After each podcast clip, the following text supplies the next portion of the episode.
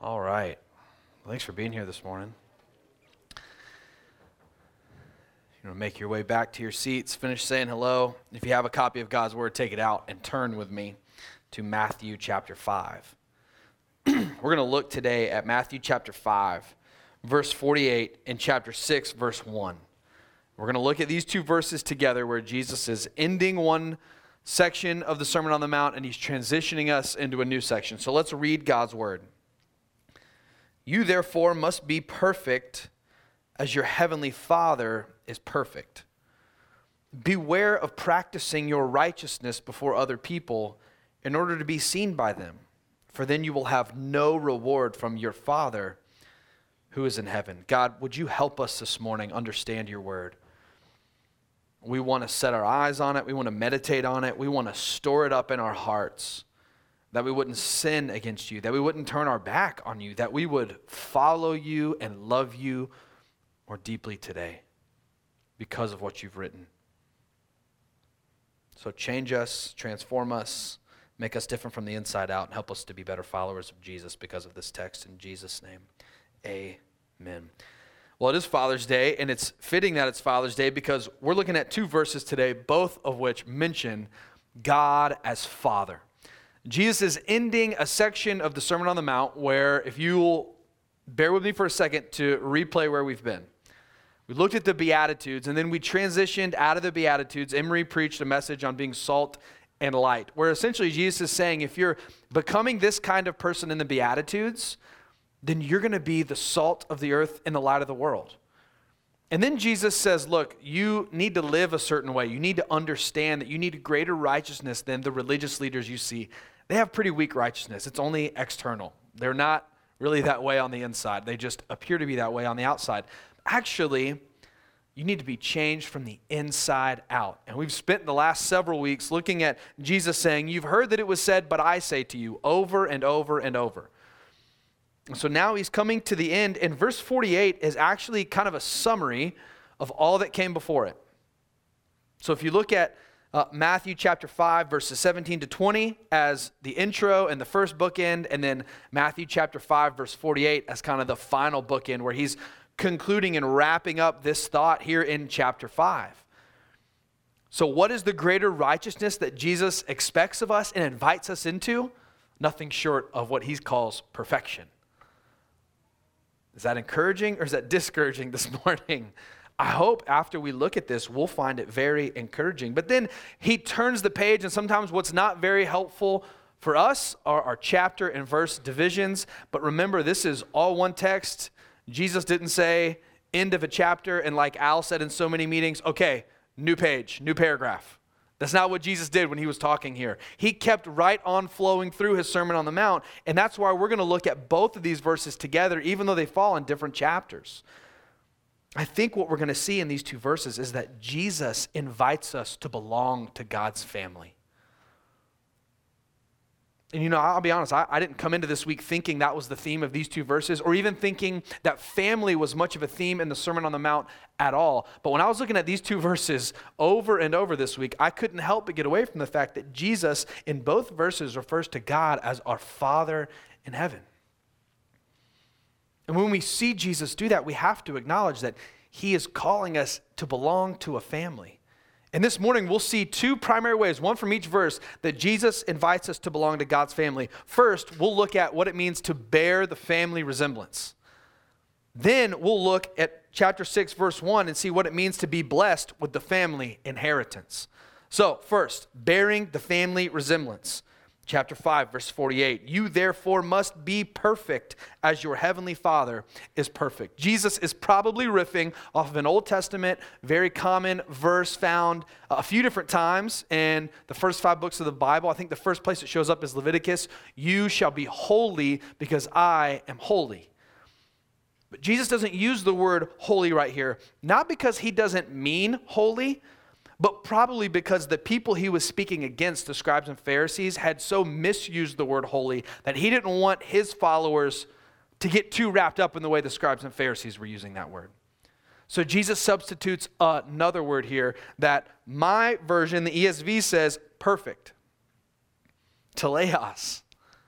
Now, when we read this word perfect, we have certain things come to mind. Like no moral imperfection at all. We think of moral perfection. That was certainly included in this word, but it has so much richer of a meaning than that. In fact, this word shows up in the New Testament a few different places. Sometimes it's translated perfect, but one interesting translation that I love is in Ephesians 4:13 and Colossians 1:28, this word shows up in our English Bibles as the word mature. In Ephesians 4:13, Paul is talking about the ministry of the church to build up the body of Christ to mature manhood. Here it is, same word. In Colossians 1:28, Paul's talking about his own ministry and he says, him we proclaim, Jesus we proclaim, warning and teaching everyone that we may present everyone mature in Christ.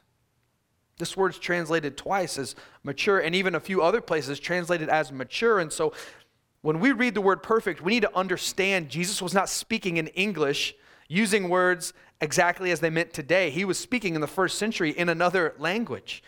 So this word perfect could also mean something like mature or whole, lacking nothing, full grown.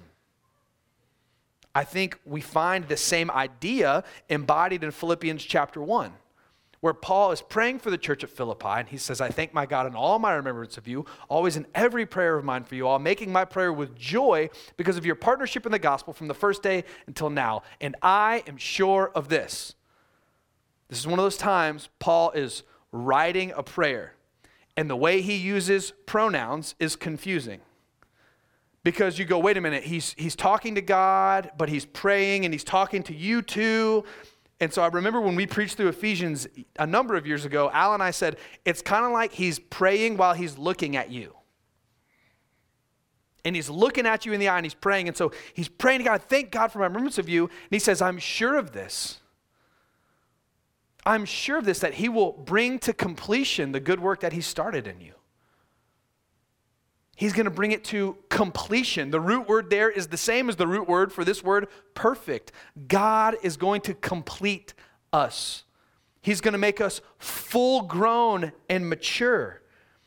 And so in Matthew 5:48, Jesus saying, "You must be whole, mature, full grown." in your faith, in your following of Jesus. What we're going to see in chapter 6 as we continue on is Jesus is going to take some shots at what he calls the hypocrites, hypocrisy. And this word, when it was used, was originally used to talk about people who acted in plays, people who were pretending to be something that they weren't. And we see in, in chapter 6, when Jesus is talking about giving and praying and fasting, he says explicitly, don't be like the hypocrites. Don't be like those people who pretend to be something that they're really not. Because those people are not whole. Those people are actually shallow. Those people who pretend to be something on the, on the outside, externally, uh, they're pretending to be a certain kind of way, but when you get under the surface, they're hollow. That's not who they really are. That's quite the opposite of the word perfect that Jesus uses, isn't it? If perfect means whole and complete and full. Maybe hypocrisy is quite the opposite of the vision Jesus is giving us in 548. So he, uses this word perfect, which I'll admit can be quite off putting, especially being in the South. I grew up around here, and especially the opinions people can have of church people. You just think you're perfect, don't you? And I, I've had that charge thrown at me as you try to pour into people and love people and hold people to a, a standard of following Jesus, sometimes people in immaturity can say, Well, what do you think? You're perfect? No, I, I don't. I, I know I'm not perfect. That's part of why this verse in Matthew chapter 5 is so difficult. You therefore must be perfect. Oh, let's take a look around the room and just acknowledge none, none of us are. So, what do we do with this? Well, I think we've got to finish the verse. You therefore must be perfect as your heavenly Father is perfect. Now, we could take an aside and uh, I did go to, to a seminary and I was not on campus long, but a lot of the churches around the seminary campus were filled with seminary students. And you could always tell if a seminary student was preaching because it would essentially be a theological lecture and not much preaching. You could tell he'd been holed up in a dorm room with other seminary students for a little bit too long. He would talk with uh, too many syllables, too many words nobody understood. But it would be seminary students out listening, so they'd be amening. And if you weren't a seminary student and you happened to stroll into some of these churches, sometimes you'd be totally lost.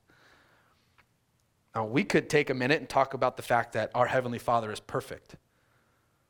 Well, we could say he's perfect as in he has no imperfections. He is morally perfect and pure and righteous. He is the standard.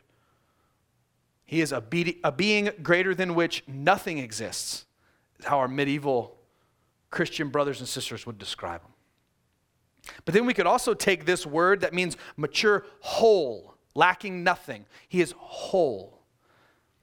And we could talk about the divine attribute of God's simplicity. What that means is God's not complex, made up of a bunch of little parts, as if you could pull His grace out and pull His holiness out and pull His judgment out. As one of my professors says, God always acts in the full orchestra of His being. He never takes out an attribute and puts it on the shelf so then He can act in judgment. And then he never takes his love back and then begins to act in that. We can say all of these wonderful things about God, but I think the point of what Jesus is saying here is that the standard that we're called to is to bear the resemblance of the one we belong to. Jesus does not intend for this to be uh, pointing to some big theological point. Although I think it can point to that, and it does point to that. But what Jesus is saying is your standard of perfection, of wholeness, of maturity that I'm calling you to in your discipleship and you're following me is the standard that you would look like the Father who loves you.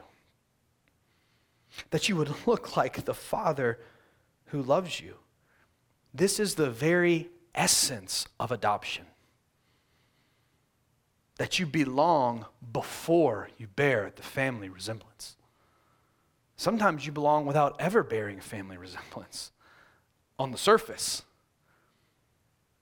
But when adoption happens, there becomes a family resemblance on the things that are unseen the culture, the way of talking and speaking, and the things you enjoy to do, and the places you go on vacation and the things you uh, want to watch on TV. There begins to be this family resemblance of things that are unseen. And as I was preparing this, I.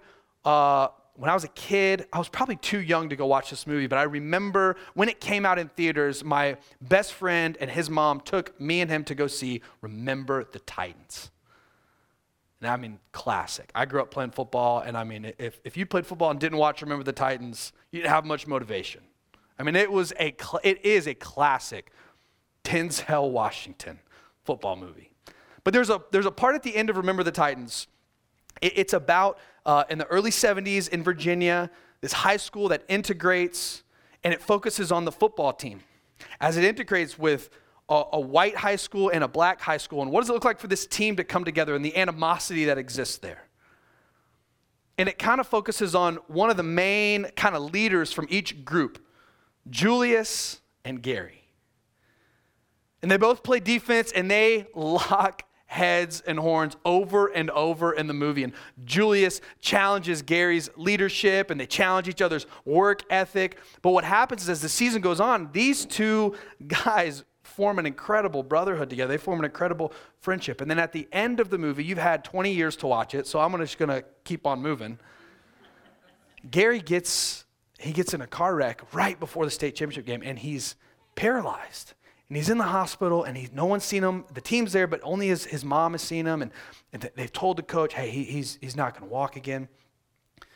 And his mom says, Julius, he don't want to see anybody but you. And if you think about this moment in the movie, the reason that's so powerful is because the racism that Gary has, he's gotten from his mother. His mother didn't like people that didn't look like them. But his mother says, Julius, he don't want to see anybody but you. So Julius walks in the hospital room, and the nurse is standing there and says, I'm sorry, it's only kin at this time. And Gary's laying there bandaged up. What are you, blind, Alice? That's my brother. Don't you see the family resemblance? I think part of the reason rewatching that this week that hit me is because I, I thought about my own kids that don't look like me. None of them have my DNA. But I pray to God that I live a life, of family resemblance that they want to emulate. That even though our skin and our eyes and our hair is not going to look the same, our heights could be wildly different, and they don't have my DNA or my bloodline, I pray that I live a life worthy of being emulated. That one day they would say, Yeah, I have the family resemblance. Not of the way my dad naturally is in his natural character, but something that God did in him. And now, yeah, I pray that that's in me too. And that is what Jesus is inviting us to in verse 48. He's saying, Look, the standard of righteousness that you're being held to is not a list of laws, it's a father. So if you're here this morning and you're wondering, what's church all about? I've heard it's about a lot of rules. Maybe you've been coming here, you've been in church your whole life, and you still think church is about a lot of rules, and I got to figure out all the things to do and the ways to behave and the ways to belong. What Jesus is saying right here is there are ways of being, there are ways of belonging, there are ways that Jesus is shaping and forming us. But it's not for you to memorize every rule, every law, every, as Jesus says, jot and tittle of the law. But Jesus says the standard to which you're being formed and shaped is your Father. And the good news of the gospel is that you belong before you become. God's not watching you to make sure you become before he invites you to belong to his family. How cruel would that be? To do to a child that you want to adopt and say, I'm not going to adopt you. I'm going to bring you in and I'm going to see if you can measure up first. I'm going to see if you can get a hang get the hang of what it means to belong to this family. And if you can, we'll go through the adoption process. But if not, you're going to be right back out. That would be so cruel and that is precisely the opposite of what our Father does. He brings us in bearing zero family resemblance. I mean, a microscopic cosm of his image remains on us, and he wants to blow those embers back in and say, You belong to me. Come to me, and I am going to transform you. I am going to make you perfect, whole, mature, full grown. And we see this in Jesus, don't we? He's the only one who perfectly reflects God's glory. John 1, Colossians 1, Hebrews 1. He fully reflects the glory of God. And that's why we call discipleship following Jesus.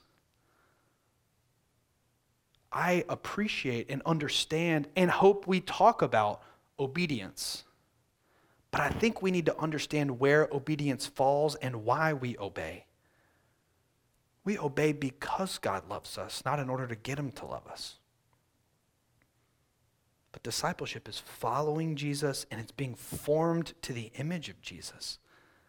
Because Jesus wants us to be whole mature and full grown. He wants us, He's inviting us to bear the family resemblance.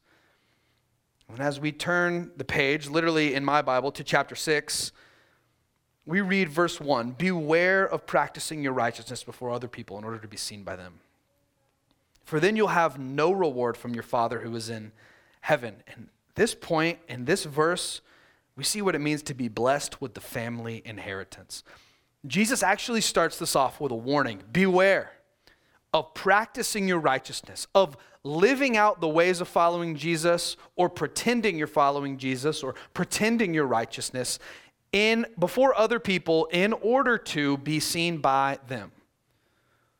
He says it right in that first part of the verse that the motive of these kind of people he's warning against is to be seen and noticed by other people. This falls exactly in line with what we've been talking about a lot at Shalford with the curated life. That is exactly what hypocrisy is. Hypocrisy is pretending to be something that you're not. And when we live a life in order to be seen and approved by others, we feel the need to control what others see. So we don't just want to be seen by others as we truly are We fear that. We want to be seen by others in such a light that they would approve of us, they would love us, they would know the parts of us we're willing to present, and they would accept those in. And in this case, in Matthew chapter 6, he's talking about spiritually curating your life, not just living a curated life according to the world, but living a curated life within the family of God. Hey, beware if you're coming to church and you're worshiping in order to be seen by other people, if you're praying in order to be seen by other people, if you're giving in order to be seen by other people. Hey, beware if your spiritual life is crafted and curated to gain approval from others. Beware of that, Jesus says. Why does he say beware of that? Because you will have no reward from your Father who's in heaven. One of the themes that we'll see through these next 18 verses is what he constantly says for the people who live like that is they've already received their reward. God believes in something called natural consequences. You wanted the pleasure of people accepting you, that's what you lived for, I'll give it to you. Just know that it won't last. And then what we see in verses 19 to 24 in chapter 6 is this call to not lay up treasures that are going to rust and be destroyed, but lay up treasures in heaven where neither moth nor rust destroys, and where thieves cannot break in and steal. For where your treasure is, there your heart will be also. Jesus is inviting us to live in a way where we're not just wanting to be seen by people but we're living in a way where we want to be seen by one, and that is our Heavenly Father. Now, I've got to acknowledge the tension here because you might be thinking, wait a minute, in chapter 5, he says, Let your good works be seen by others, that they may give glory to your Father in heaven. And now he's saying, Don't live in order to be seen by others. And I think it doesn't take a lot of reasoning to understand what he's trying to say, it's the motivation. If you're living unto the Lord for the glory of God that He would see you, and others see your works, when that's your motivation, they're going to be drawn to God. But if you're living in order to be seen by others, they're going to be drawn to you, and they're not going to be drawn to God. They're going to be drawn to you to stick to you. What he's saying here is that we ought to be God centered in our living. We're being formed to the image of God he is the standard to which Jesus is shaping us in our discipleship. It is His glory that we're living for, not our own glory. We want to receive a reward from Him, not those who are watching us. This is, this is extremely, extremely challenging because we see people every day, right? And part of the temptation of this curated life, this, this life that we want to present, this false image of who we want people to think we are, is that that can get you instantaneous acceptance, which is really what we're longing for. And it's part of the reason we do that is because we fear if anybody sees us as we really are, they might not accept us, they might not love us. So I've got to maintain this image that's acceptable. I've got to maintain this level of righteousness that the church is going to look at and give me a thumbs up, that uh, people who follow me are going to give me a thumbs up, my friends are going to give me a thumbs up. I've got to present what's presentable and hide what's undesirable. But when we live to be seen by one, by God, that actually brings incredible freedom because as Psalm 103:14 says, he remembers our frame and He knows that we're dust. There's no fooling God with a carefully crafted image of who you're pretending to be.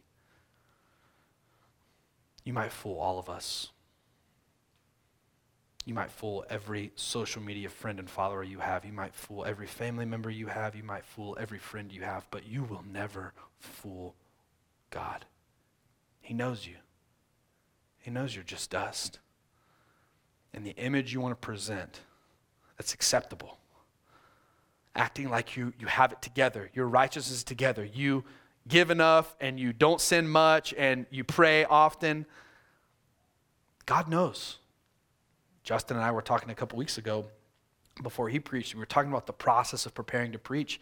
And I told him one of the scariest things about preaching is you can get up here and none of you know how much we prayed before we did this.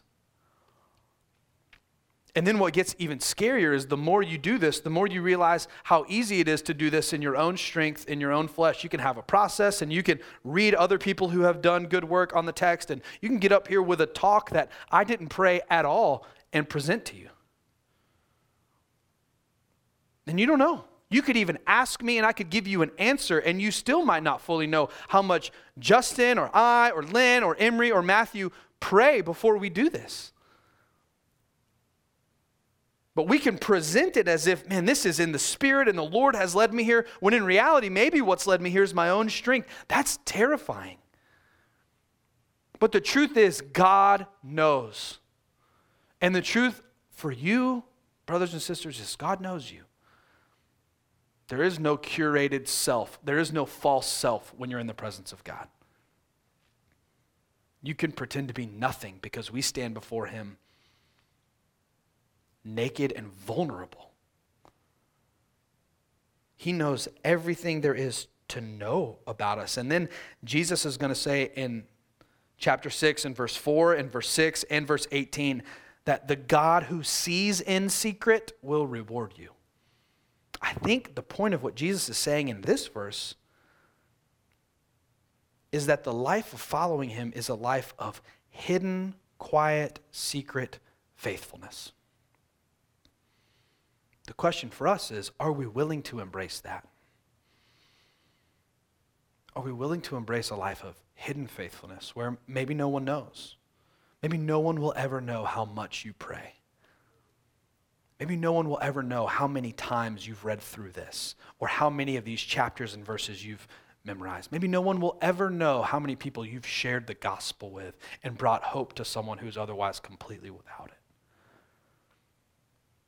Maybe the world will never know how faithful you really are, and so you'll never get the applause here.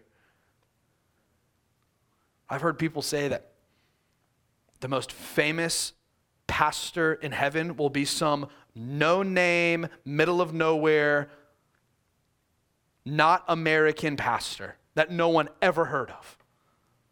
He will be the one that everyone in heaven knows because he will be one that was truly, secretly faithful, quietly, steadily plowing away the call of God on his life.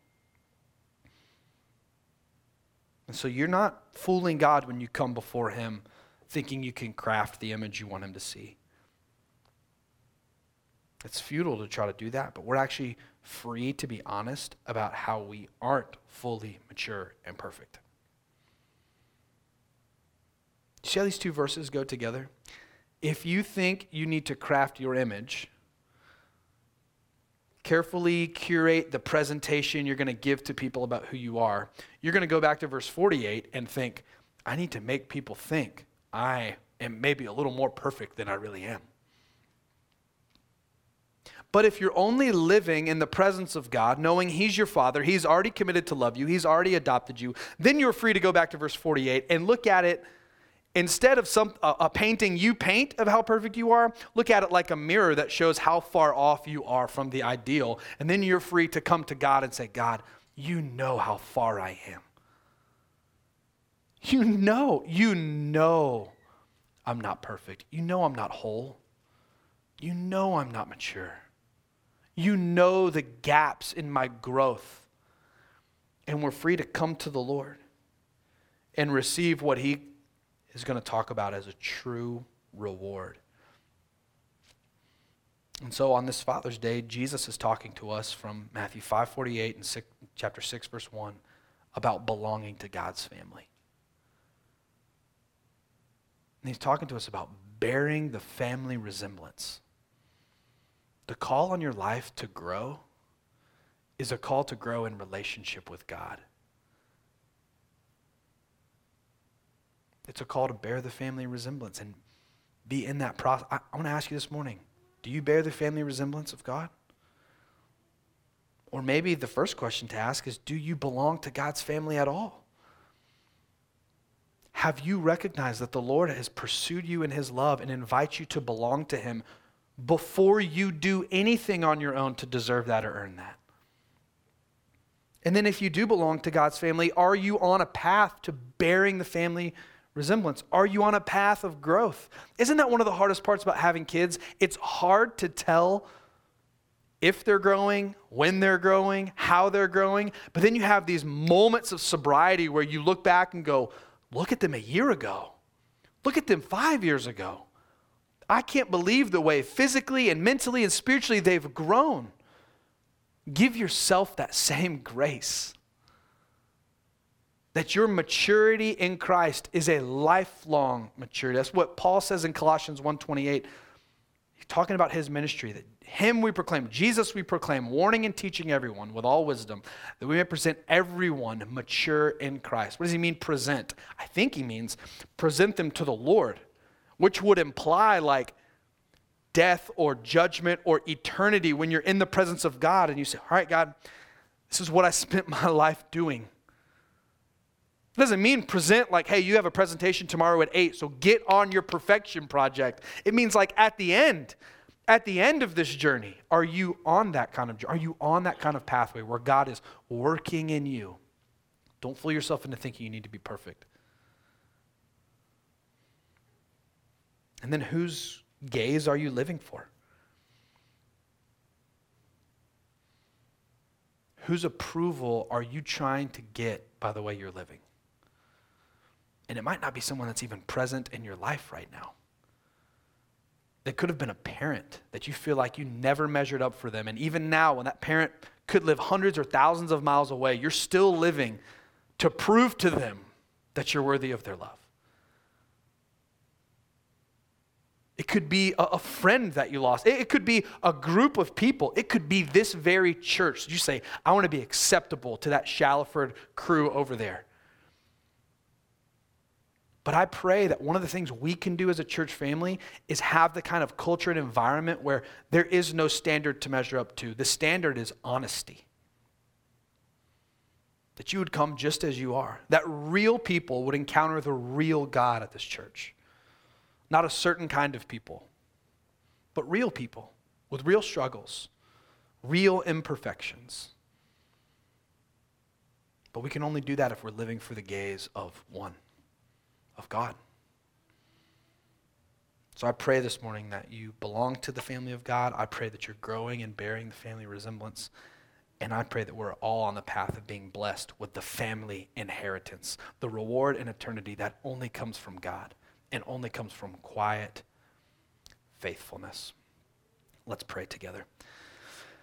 God, we, uh, we have looked at your word today. I, I pray we've worshiped our way through this word today. And I pray that you would work this word down into our hearts. Your word, if we'll let it, will act like a mirror to us, not always showing us what we want to see, but showing us ourselves as we really are. And so when we look at your word this morning, God, I pray you'd give us the courage to be honest about what we see. Jesus, help us to receive your word with humility this morning to sit under its authority and let it do its perfect work in us. We know you promise us that your word will never return void. It will always accomplish that for which it's sent out. And so I pray that it would accomplish its good work in us this morning, that God, we want to bear the family resemblance. We don't want to carry the burdens of following thousands of rules that we think we need to follow to belong to you. But we want to find the freedom of being adopted by you that we can belong even before we bear the family resemblance, God. I pray for that freedom to be felt this morning by your people. God, I pray that we would live for you and you alone. Free us from the, the shackles, God, of living for others and their applause and approval. But give us a resolve for a lifetime of hidden and quiet faithfulness to you. And I pray if there's anyone here this morning that's never placed their faith in Jesus, experienced adoption to you, that this would be the morning that they would turn towards you, repent of their sin, and receive you by faith alone pray that they wouldn't be under any illusion that it would be an easy life after that, but God, they would know that it's a life that's worth it because it's a life that includes you. I thank you so much for this church family, and it's in Jesus' name we pray. Amen. What we're going to do now, as a way of responding to God's word, is we're going to take the Lord's table together. And uh, it is the Lord's table, and so it's for Him to invite. And so there's two responses for all of us this morning. One is if you don't know Jesus, you're invited this morning, not to this meal, you're invited to Jesus. And so I would ask you this morning if you don't know him, don't come and celebrate what he's done for you if he hasn't done it for you. But instead, come to Jesus and say, Jesus, I need you. I need your body broken for me, and I need your blood shed for me. Would you please save me from my sin and from myself and give me new life that will be eternal? But if you do know Christ, then this is a moment of celebration. This is a moment of proclamation. This is a moment of remembering what Christ has done for you, where we celebrate his body broken for us and his blood shed for us. And this is a moment where we look around. We do this in community, not at home by ourselves. We do this in community because this is the meal that unites us together as a church family. We watch one another take this because we recognize you too. And we celebrate that we get to belong to one another. And we get to proclaim to everyone watching that Jesus is our life. And you may say, why do we do this every week? Give me a break do this every week because I forget this every day. And it builds my faith to watch you all partake of this. And so I'm going to pray, and we're going to have just some silence. The band's not going to come up and play quite yet, um, but we're just going to give everyone a chance to come and partake. And then after you all get back to your seat, Nathan and the team will come up and lead us in one final song this morning. So let me pray. God, I pray uh, over this people, your people, that as they come and take the meal you asked us to eat together, this bread and this cup, I pray that you'd give us grace this morning. The grace of remembering, Jesus, that you have done it all. You've paid it all. And so now all to you we owe. We turn our lives over to you.